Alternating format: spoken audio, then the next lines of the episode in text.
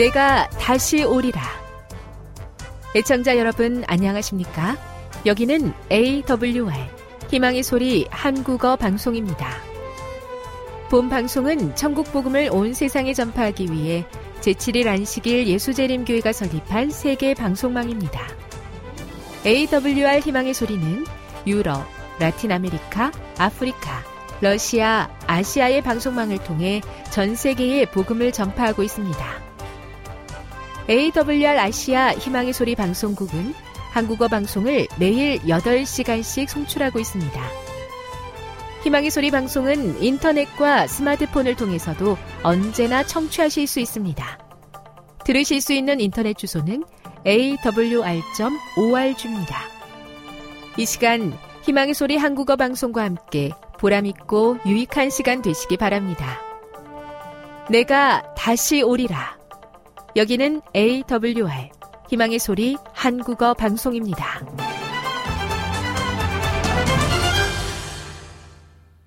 주파수 안내입니다. 괌에서 송출하는 우리 방송은 한국 표준시로 새벽 1시 30분부터 2시 30분까지 11,755kHz로 새벽 2시 30분부터 3시 30분까지 3시 30분부터 4시 30분까지 15,530kHz로 새벽 5시부터 6시까지 9,890kHz로 4회에 걸쳐 송출하고 있습니다.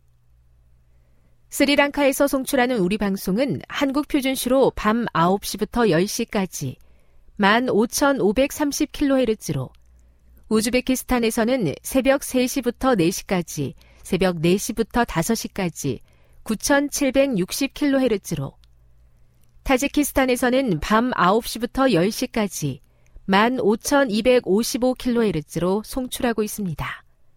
애청자 여러분의 많은 청취 바랍니다.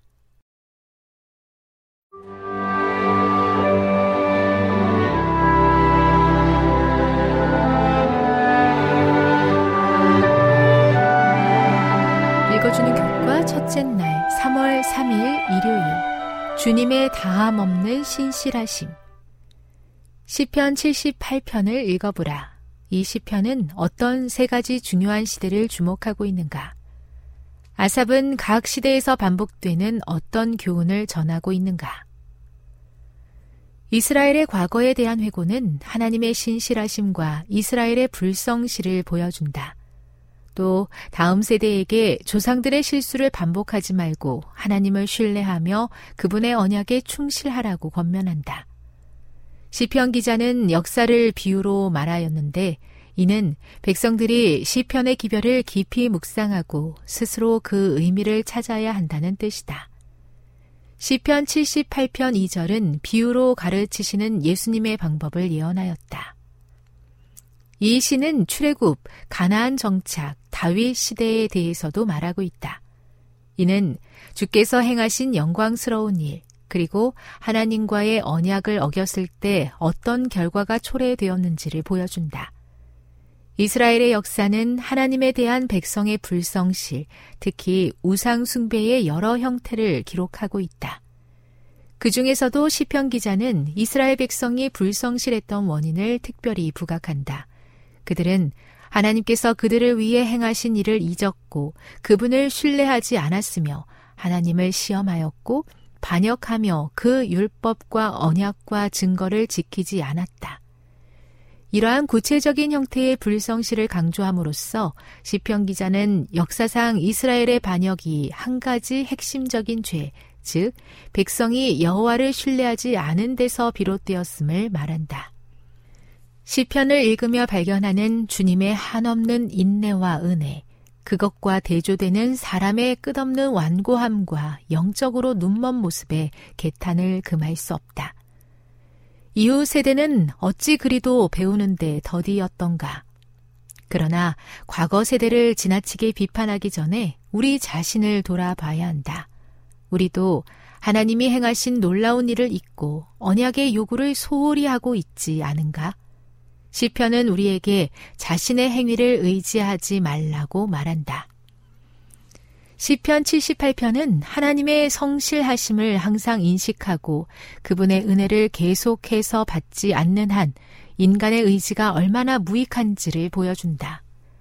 하나님 백성의 실패한 전투는 하나님에 대한 성실함이 없는 인간의 노력은 실패로 끝날 수밖에 없다는 시편의 교훈을 분명하게 보여준다. 교훈입니다. 시편의 과거 회고는 하나님의 신실함과 이스라엘의 불충을 강조한다. 또 다음 세대에게 실수를 반복하지 말고 하나님을 신뢰하고 언약에 충실하라고 말한다. 묵상. 하나님께서 그대에게 주신 은혜와 그대가 저질렀던 과거의 잘못을 생각해 보십시오. 무엇이 잘못되었다고 생각합니까? 적용. 그대가 과거의 경험으로부터 배웠어야 했는데 실천하지 못한 것이 있습니까? 어떤 점을 바꿀 필요가 있겠습니까? 영감의 교훈입니다. 외로이 고통 중에서야 배울 수 있는 교훈. 우리는 반성하고 주의 깊이 지난 날의 생애를 돌아보고 우리의 실수와 잘못을 깨닫고 우리 스스로 하나님 앞에 낮추고 고백 과 겸비와 빈번하고 열렬한 기도로 그분의 얼굴을 찾을 기회를 갖게 되었다. 적극적인 활동에 종사하고 다른 사람들의 짐을 지고 많은 염려에 눌려 있는 동안 우리는 반성하고 주의 깊이 과거를 돌아볼 시간을 찾거나 하나님께서 우리에게 배울 필요가 있다고 보신 교훈을 배울 수 없었다. 교회 증언 1권 617 주님을 쉽게 잊고 시험에 빠진 역사를 통해 지혜를 얻기 원합니다. 알고 있으면서도 그 잘못이 되풀이되는 우리의 죄와 연약함을 용서해 주옵소서. 지난 실수를 반복하지 않게 힘주시고 주님을 신뢰하고 말씀을 따를 수 있게 도와 주옵소서.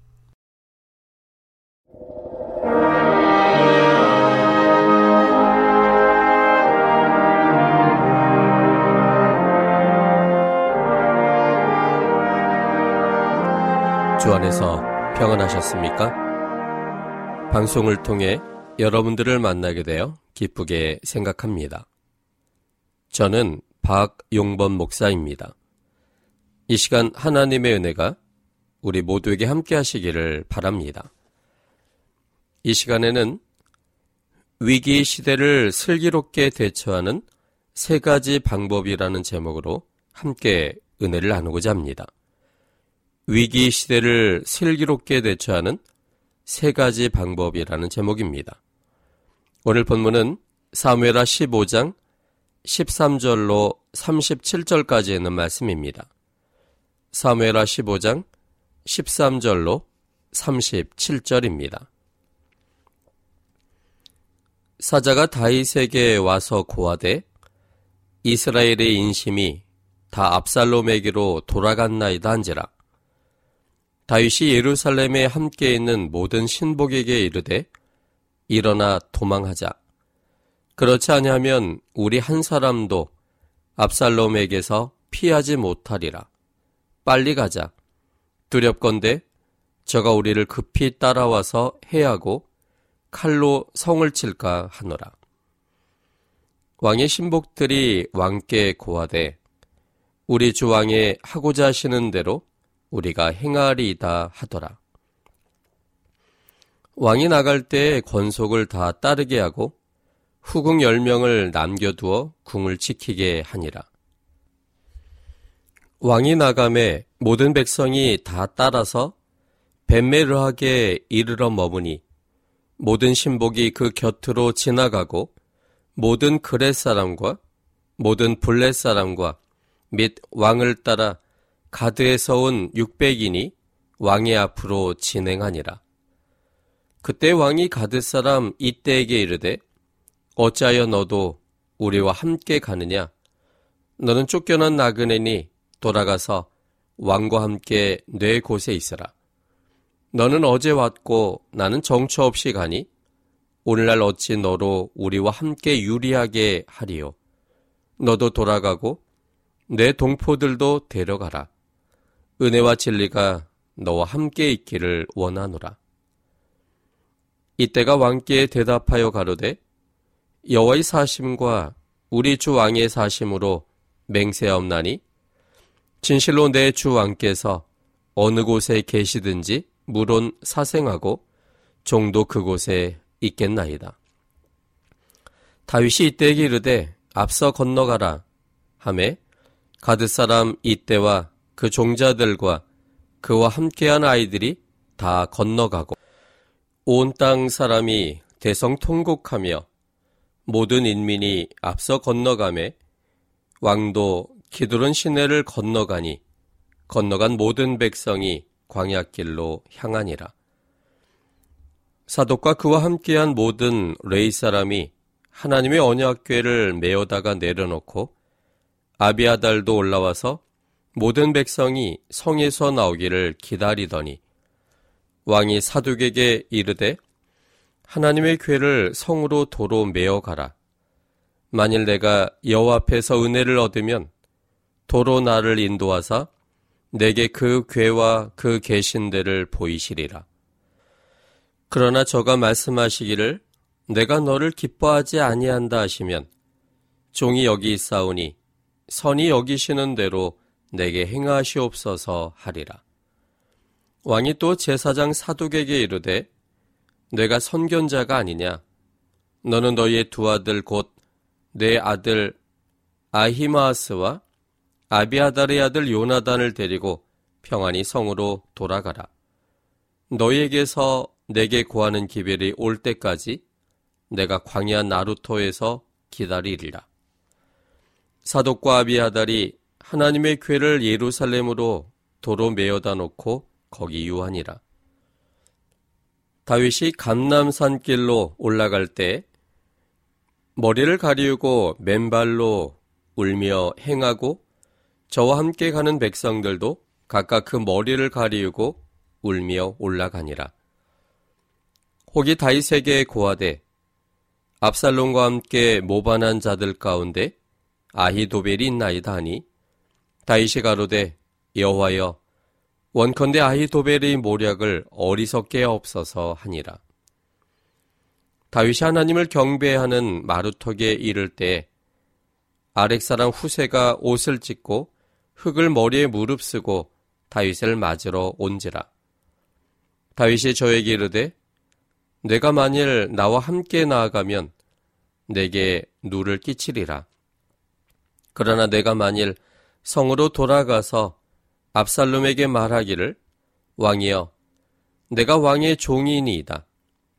이 왕에는 왕의 부친의 종이었더니 내가 이제는 왕의 종이니이다 하면 내가 나를 위하여 아히도벨의 모략을 패하게 하리라.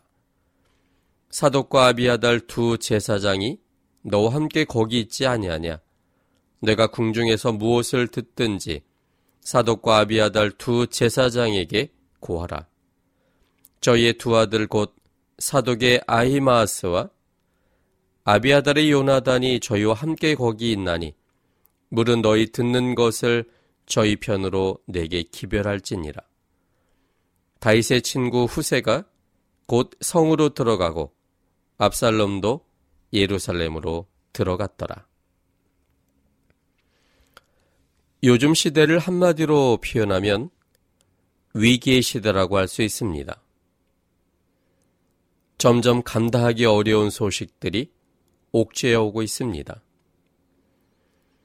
지난 2010년 4월 15일에 발생한 아이슬란드 화산 폭발로 유럽이 항공 대란을 겪었던 적이 있습니다. 거기서 발생한 화산재가 심지어는 대한민국에서도 영향을 받을 만큼 그 재앙의 강도는 매우 컸습니다. 그 당시에 그 사고는 미국에서 일어났던 9.11 사태보다도 더 심각한 사고로 생각했던 분위기였습니다. 특별히 그러한 사고가 유럽 지역에서 발생한 사건임을 우리는 주목할 필요가 있습니다. 유럽의 대부분의 사람들이 성경과 밀접한 관계를 맺고 사는 사람들입니다.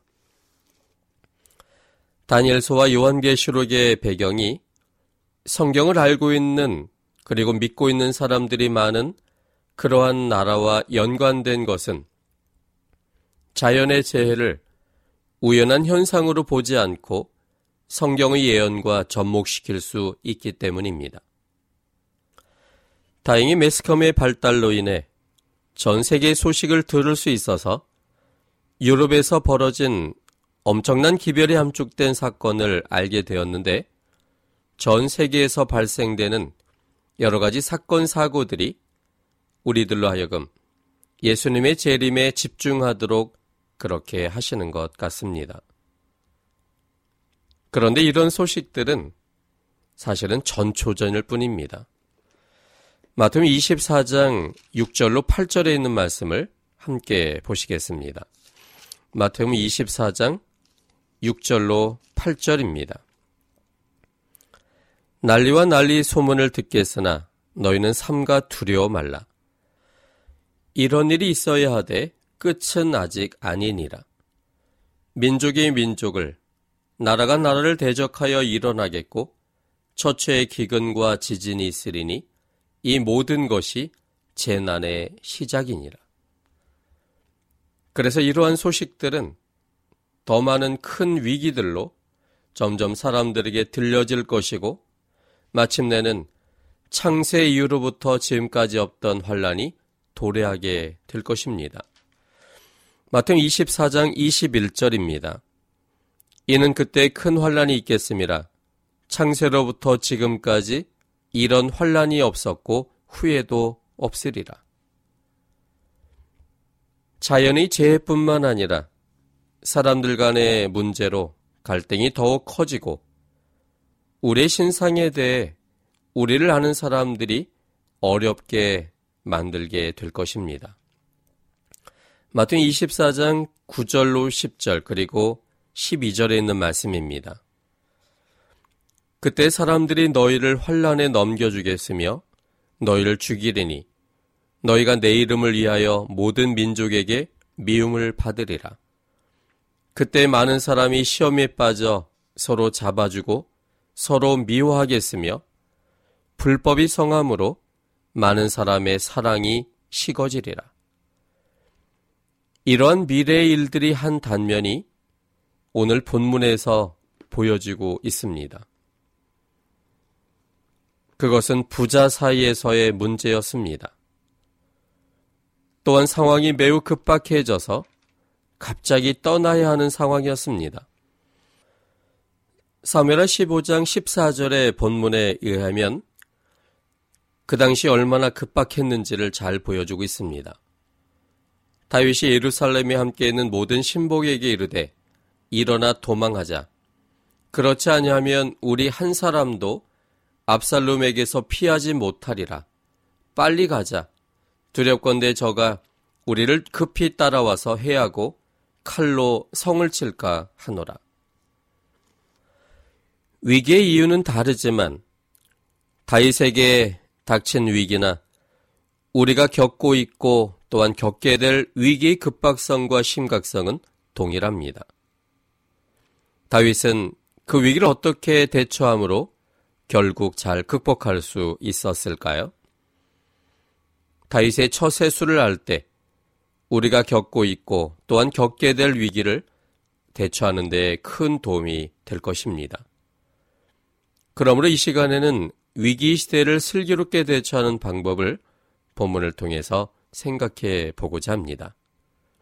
첫째는 평소에 나와 연관된 사람들과 어떤 관계를 유지했느냐가 중요합니다. 평소에 나와 연관된 사람들과 어떤 관계를 유지했느냐가 중요합니다. 본문은 15절부터 23절까지의 말씀입니다. 사무엘하 15장 15절로 23절입니다. 왕의 신복들이 왕께 구하되 우리 주 왕의 하고자 하시는 대로 우리가 행하리이다 하더라. 왕이 나갈 때 권속을 다 따르게 하고 후궁 열명을 남겨두어 궁을 지키게 하니라. 왕이 나감에 모든 백성이 다 따라서 벤메르하게 이르러 머무니 모든 신복이 그 곁으로 지나가고 모든 그렛 사람과 모든 블렛 사람과 및 왕을 따라 가드에서 온 600인이 왕이 앞으로 진행하니라. 그때 왕이 가드 사람 이때에게 이르되 어찌하여 너도 우리와 함께 가느냐? 너는 쫓겨난 나그네니 돌아가서 왕과 함께 내 곳에 있으라. 너는 어제 왔고 나는 정처 없이 가니 오늘날 어찌 너로 우리와 함께 유리하게 하리요. 너도 돌아가고 내 동포들도 데려가라. 은혜와 진리가 너와 함께 있기를 원하노라. 이때가 왕께 대답하여 가로되 여호와의 사심과 우리 주 왕의 사심으로 맹세하옵나니 진실로 내 주 왕께서 어느 곳에 계시든지 물은 사생하고 정도 그곳에 있겠나이다. 다윗이 이때에게 이르되 앞서 건너가라 함에 가드 사람 이때와 그 종자들과 그와 함께한 아이들이 다 건너가고 온 땅 사람이 대성 통곡하며 모든 인민이 앞서 건너가매 왕도 기드론 시내를 건너가니 건너간 모든 백성이 광야길로 향하니라. 이 말을 오해하면 안 됩니다. 혈연, 지연, 학연 등으로 얽히고 설켜서 패거리 비슷하게 되어야 한다는 것을 의미하지 않습니다. 목적을 위해 친해지려고 하는 것이나 목적을 위해 어울려서 친분 관계를 이용하여 이익을 도모하는 행위를 말하는 것이 아닙니다. 대한민국이 부패공화국이라는 소리를 듣는 데에는 이런 부정적인 패거리 문화가 그 근본 바탕에 있습니다. 청탁, 정경유착, 정종유착, 정원유착, 땡땡향후에 또 땡땡 동문회, 작게는 어느 어느 분녀회 등의 이 패거리 문화가 깨드 집단의 이익을 위해 서로가 서로를 끌어주고 도와주는 부정부패의 소굴이 되었습니다. 검사와 스폰서의 관계. 벤츠 여검사나 혹은 스폰서 검사. 유전무죄, 무전유죄라고 하는 말들.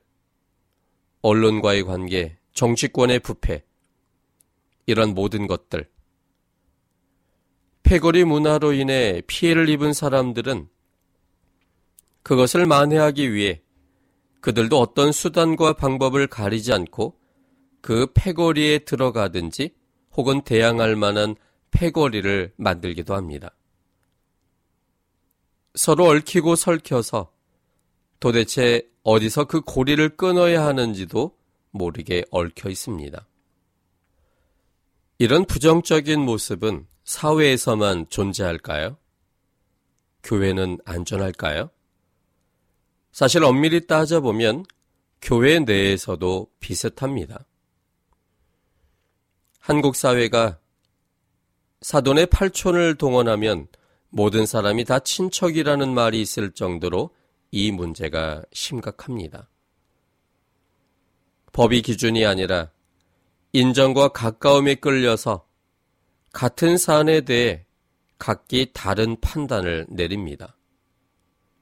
내 편과 남의 편을 확실하게 그어놓고 내 편의 힘을 키우기 위해 다른 기준으로 서로를 끌어주고 밀어줍니다.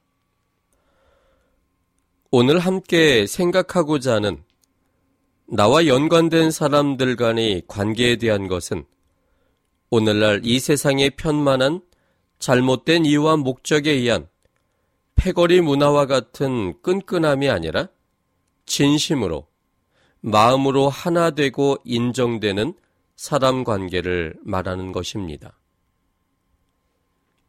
어떤 이익이 있기 때문에 받은 친절과 관심이 아닌 그리스도인으로서의 아름다운 품성과 마음씨로 인해 신뢰가 생기는 그런 사람 관계를 말하는 것입니다.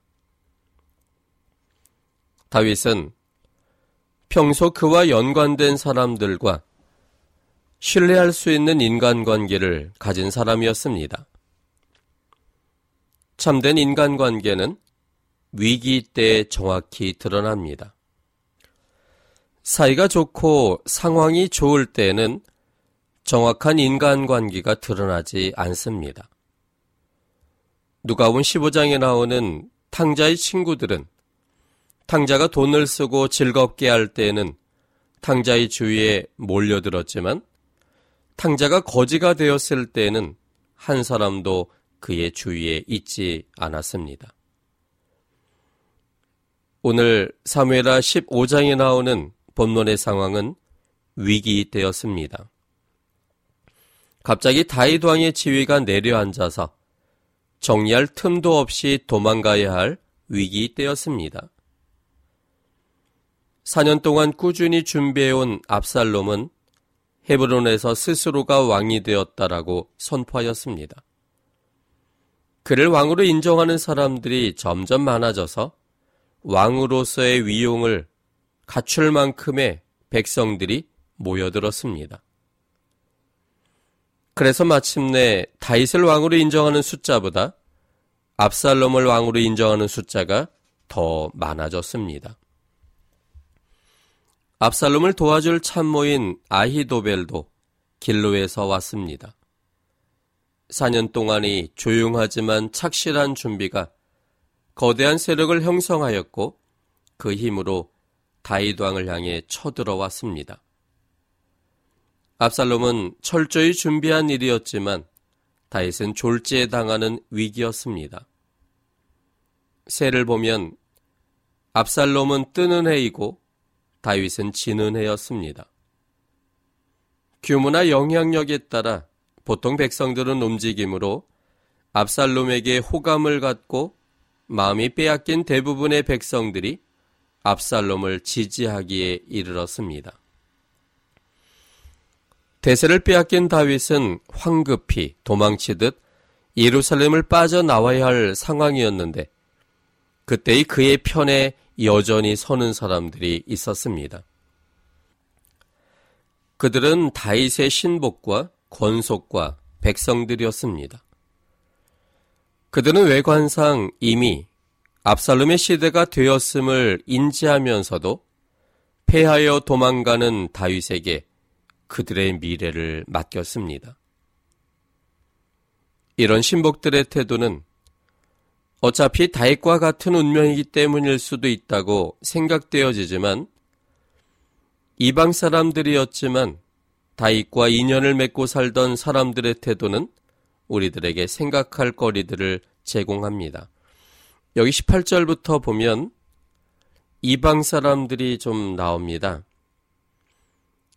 모든 신복이 그 곁으로 지나가고 모든 그렛 사람과 모든 블렛 사람과 및 왕을 따라 가드에서 온 600인이 왕이 앞으로 진행하니라. 그들은 압살롬이 왕이 되어도 그 나라 백성으로 사는 데는 지장이 없으므로 다윗은 그들에게 자신을 따르지 말고 그냥 예루살렘에 머무르라고 하였습니다. 그러나 그들은 다윗과 함께 생사를 함께 하겠다고 말했습니다. 사실 신복이라도 위기 때조차 따르는 데에는 한계가 있습니다.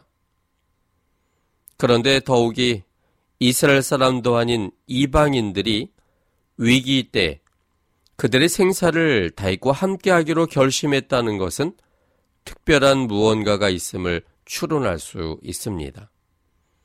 그 특별한 무언가가 과연 무엇일까요? 그것은 다윗과 사람들 간의 신뢰의 관계 때문이었습니다.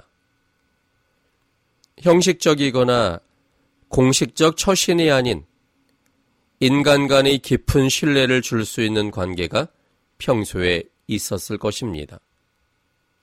진심으로 대하고 성실로서 신의를 지키고 마음이 통하는 따뜻한 배려 등이 이방인인 그들의 마음을 사로잡았을 것입니다.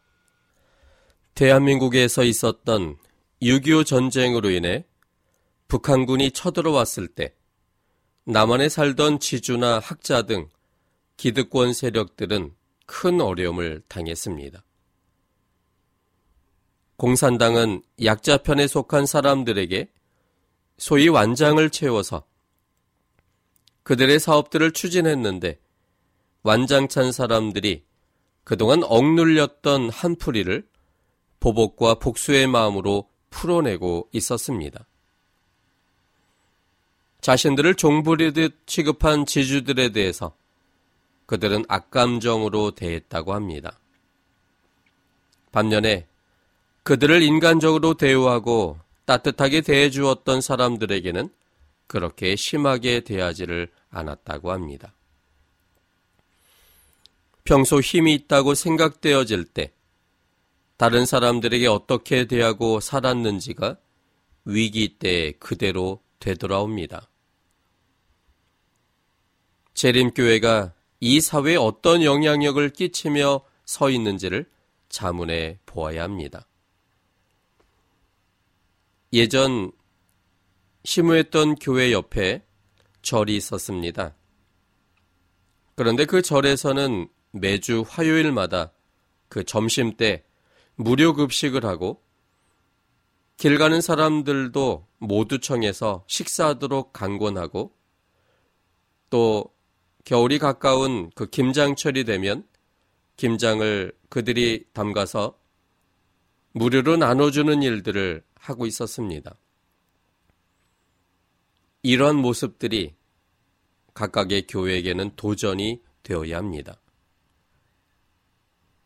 교회에 나오게 한다는 목적을 깔고 하는 봉사는 받는 입장에서는 그리 유쾌한 것이 아닙니다. 순수하게 나누는 정신으로 나눌 때 그 결과가 교회에 대해서 관심을 갖게 되는 것이어야 합니다. 그러기 위해서는 교회가 재정적으로 안정되어야 하고 또한 교우들의 헌신이 요구됩니다. 하나님의 피로 세우신 이 교회가 우리가 함께 있는 사회에 그 사람들의 필요를 채우는 교회이기 때문에 그 사회에 속한 사람들의 생각 속에 저 교회는 없어서는 안 될 교회라는 생각이 들게 하는 게 중요합니다. 우리의 교회가 희망 없는 세상 사람들에게 희망을 제시하는 기관이 되어야 합니다.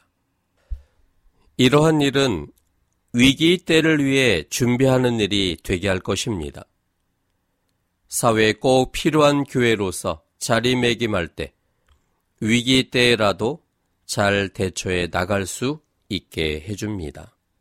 미래에 닥칠 위기를 오늘 미리 준비해 나가는 우리 교회들이 되기를 바랍니다. 지금 여러분께서는 AWR 희망의 소리 한국어 방송을 듣고 계십니다.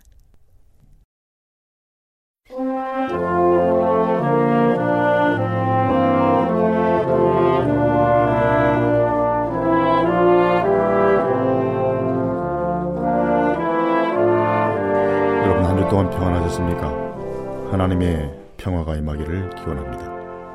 한국연합회 성경연구소장 임봉경 목사입니다. 이 방송을 들으시는 여러분 모두를 주님의 이름으로 환영합니다. 오늘도 여러분에게 하나님의 기하신 사랑과 예수 그리스도의 헤아릴 수 없는 은혜와 진리의 성령의 깊은 감동하심이 함께하시어 진리 가운데로 들어가는 여러분 되기를 간절히 바랍니다. 오늘은 엘렌지 화이시 말한 성화에 대해서 조금 더 살펴보고 또 다음 주제로 넘어가겠습니다. 엘렌 화이스는 협력적인 노력의 개념을 추가적으로 설명해 주고 있습니다. 예, 하나님께서는 신자들에게 믿음으로 말미암아 성화를 은혜로 베풀어 주시지만 그분의 계명에 믿음으로 반응하고 순종하기로 선택한 자들에게만 그런 은혜가 주어지는 것입니다. 그렇지만 어, 앞에서 언급한 대로 엘렌 와이스의 이런 견해가 에, 인간의 노력으로 얻는 의라는 개념에 여지를 주는 것은 아닙니다. 구원은 오직 믿음으로 또 하나님의 은혜를 통해서 주어지는 것입니다. 에, 그는 그녀는 이렇게 말했습니다. 영혼은 진리를 통하여 성화되어야 한다. 그리고 이 일은 또한 믿음으로 성취된다. 이는 우리가 믿음으로 말미암아 받아들이는 그리스도의 은혜로서만 우리의 품성이 변화될 수 있기 때문이라라고 분명하게 말했습니다. 가래법 문기별 3권 191쪽입니다.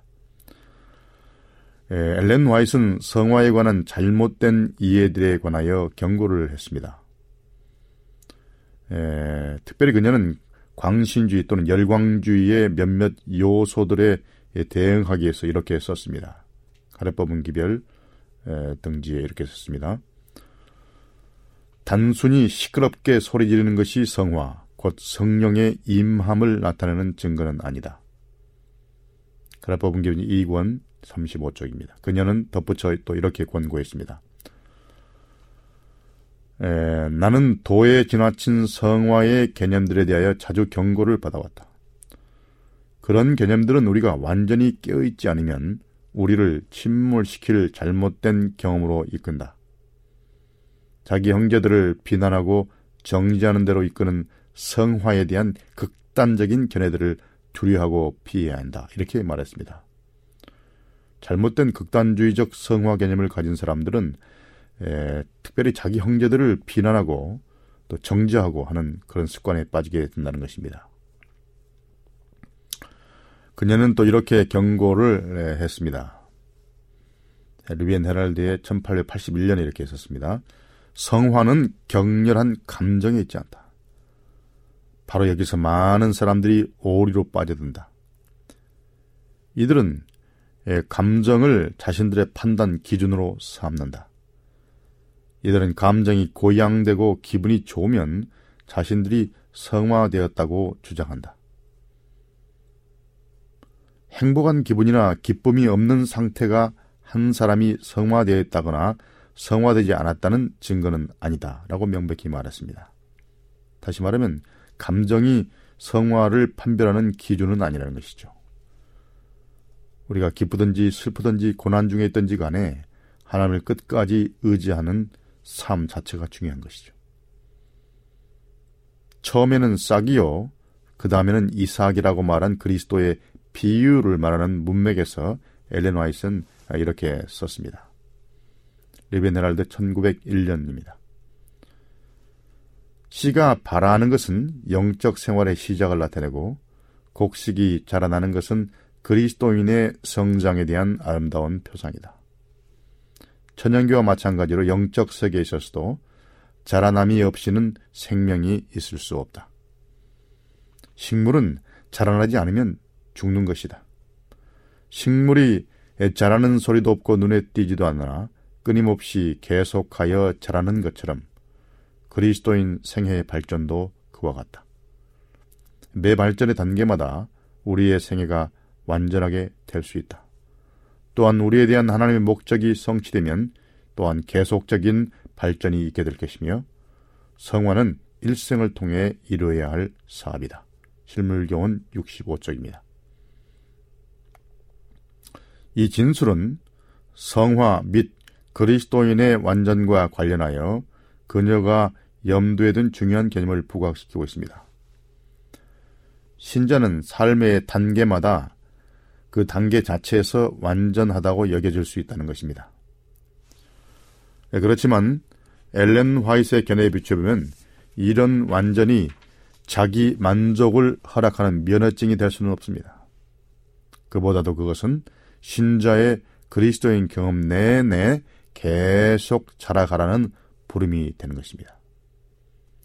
더욱 이런 이해는 성화가 신자를 계속 향상시켜 이끌어갈 높은 표준을 강조하고 있습니다. 이렇게 말했습니다. 하늘 도성에 들어갈 모든 자들이 도달해야 할 표준이 여기에 있다. 우리의 믿음의 목표는 품성의 완전, 곧 전 존재의 성화이다. 이것은 우리의 목표인 것이죠. 즉, 성화의 목표는 완전, 곧 그리스도의 장성한 분량에 이르기까지 계속하여 자라나는 경험이라고 말하고 있습니다. 이 땅에서 그리스도의 장성한 분량에 다 이를 수 없는 것이죠. 하늘에 가서도 그리스도 안에서 이런 자라남은 계속될 것입니다.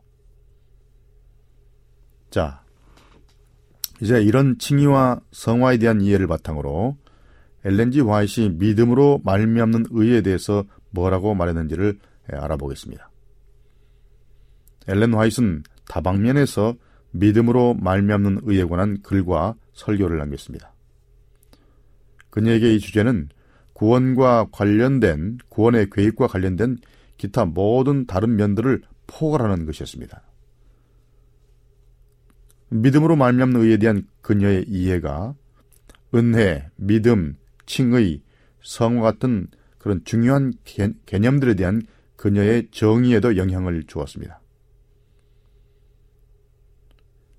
포괄적으로 전반적으로 믿음으로 말미암는 의에 대한 견해가 이런 모든 다른 구체적인 개념들에도 영향을 줬다는 것입니다.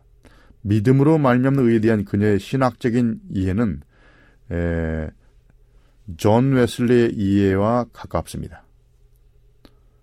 에, 두 사람은 모두 다 신약이 믿음으로 말미암는 의를 용서와 능력, 신학적으로 표현하면 칭의와 성화라는 하나님의 이중적 선물을 포괄한다고 하는 것을 인식했습니다.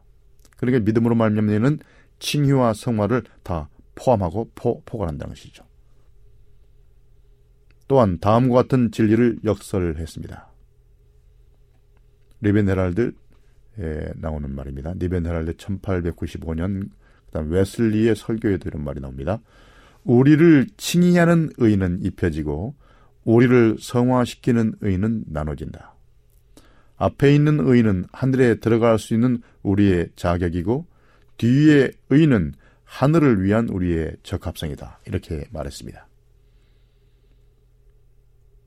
그러니까 믿음으로 말미암는 이는 입혀주신 의와 곧 칭의와 나눠주시는 의, 곧 성화를 전체를 포괄하는 것입니다. 예, 엘렌 와이스는 믿음으로 말미암는 칭의와 믿음으로 말미암는 성화를 분명하게 구분했지만 그렇다고 칭의와 성화의 근원이 다르다거나 이두 국면의 믿음이 다른 종류의 믿음을 나타낸다는 식으로 이두를 따로 분리하지는 않았습니다. 칭의와 성화는 구분할 수는 있지만 분리될 수는 없다는 거죠. 칭의는 뿌리고 성화는 열매 같은 것이죠. 이 둘 사이의 불가분적인 통일성을 말하는 가장 분명한 진술이 정로의 계단에, 나, 계단에 나오는 그녀의 대표적인 진술일 것입니다. 정로계단 63쪽에 이런 말이 들어 있습니다.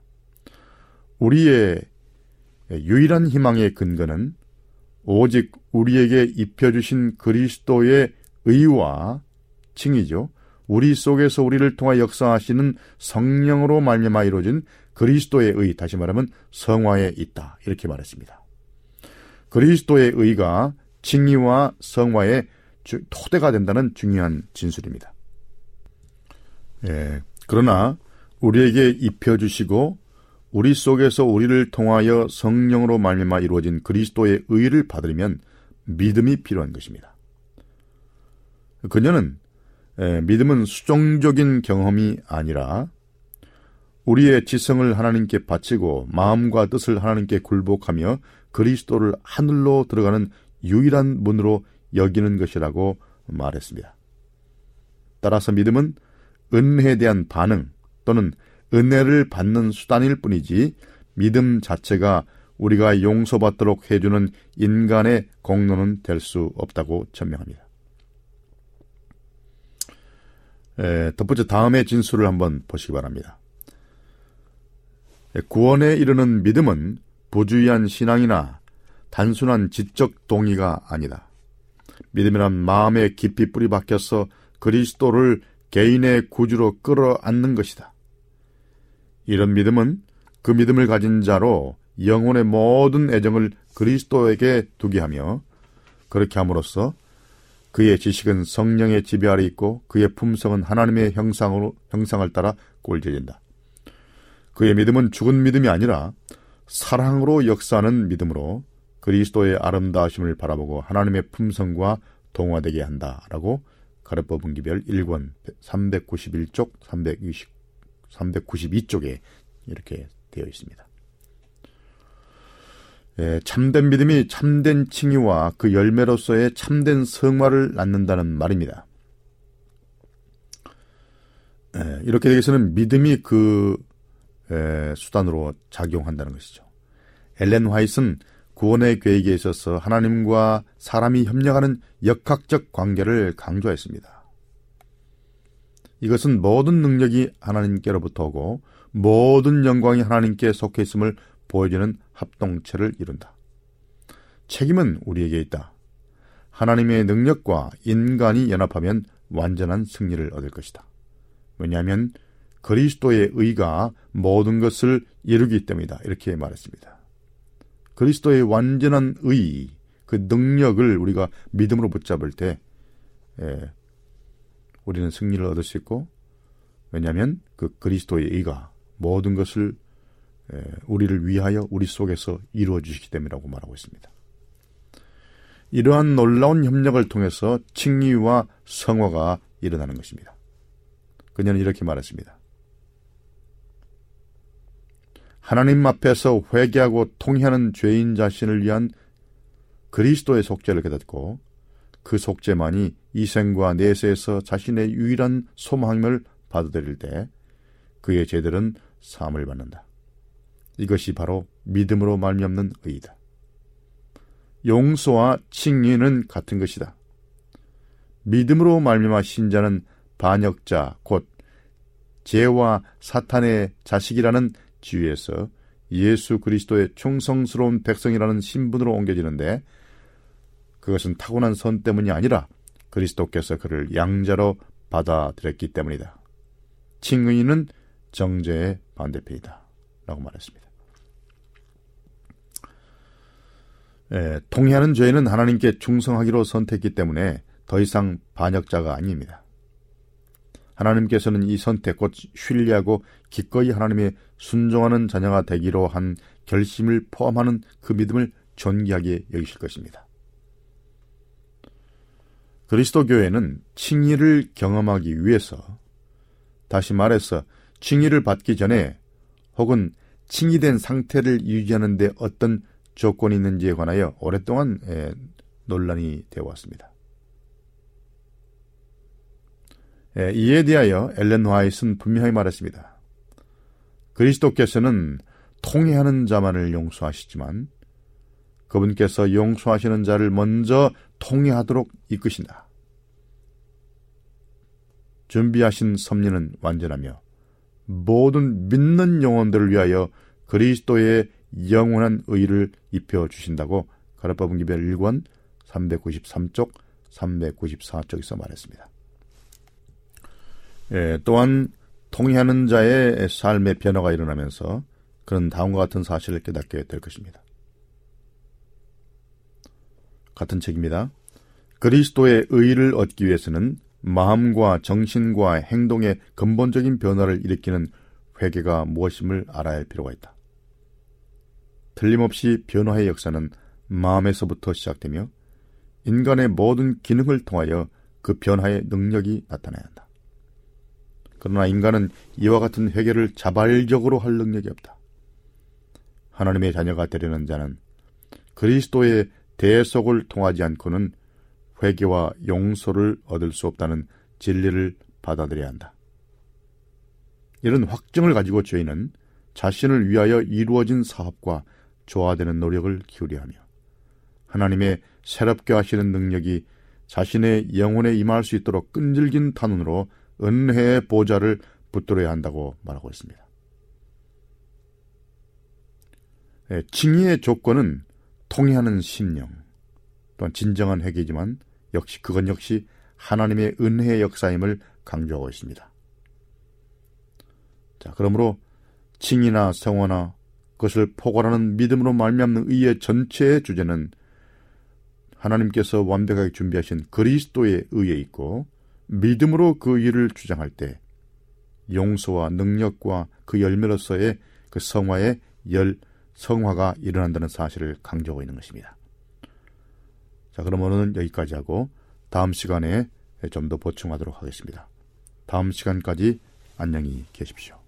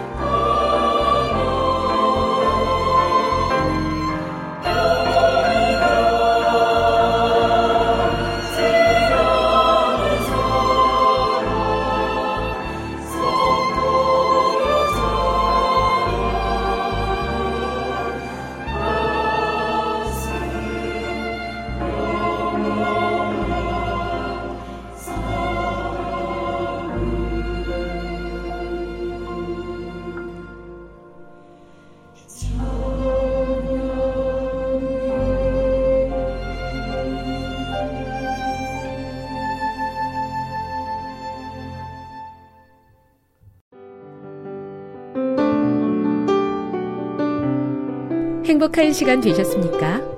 지금까지 여러분께서는 AWR 희망의 소리 한국어 방송을 청취하셨습니다. 방송을 청취하시고 문의를 원하시는 분은 우편번호 02461 대한민국 서울시 동대문구 이문로 1길 11 희망의 소리 방송부 앞으로 편지나 엽서를 보내주시거나 지역번호 02-3299-5296에서 8번으로 전화 주시기 바랍니다. 지금까지 함께 해주신 애청자 여러분들께 감사드립니다. 애청자 여러분, 다음 이 시간까지 하나님 안에서 늘 평안하십시오. 감사합니다. 내가 다시 오리라. 여기는 AWR, 희망의 소리 한국어 방송입니다.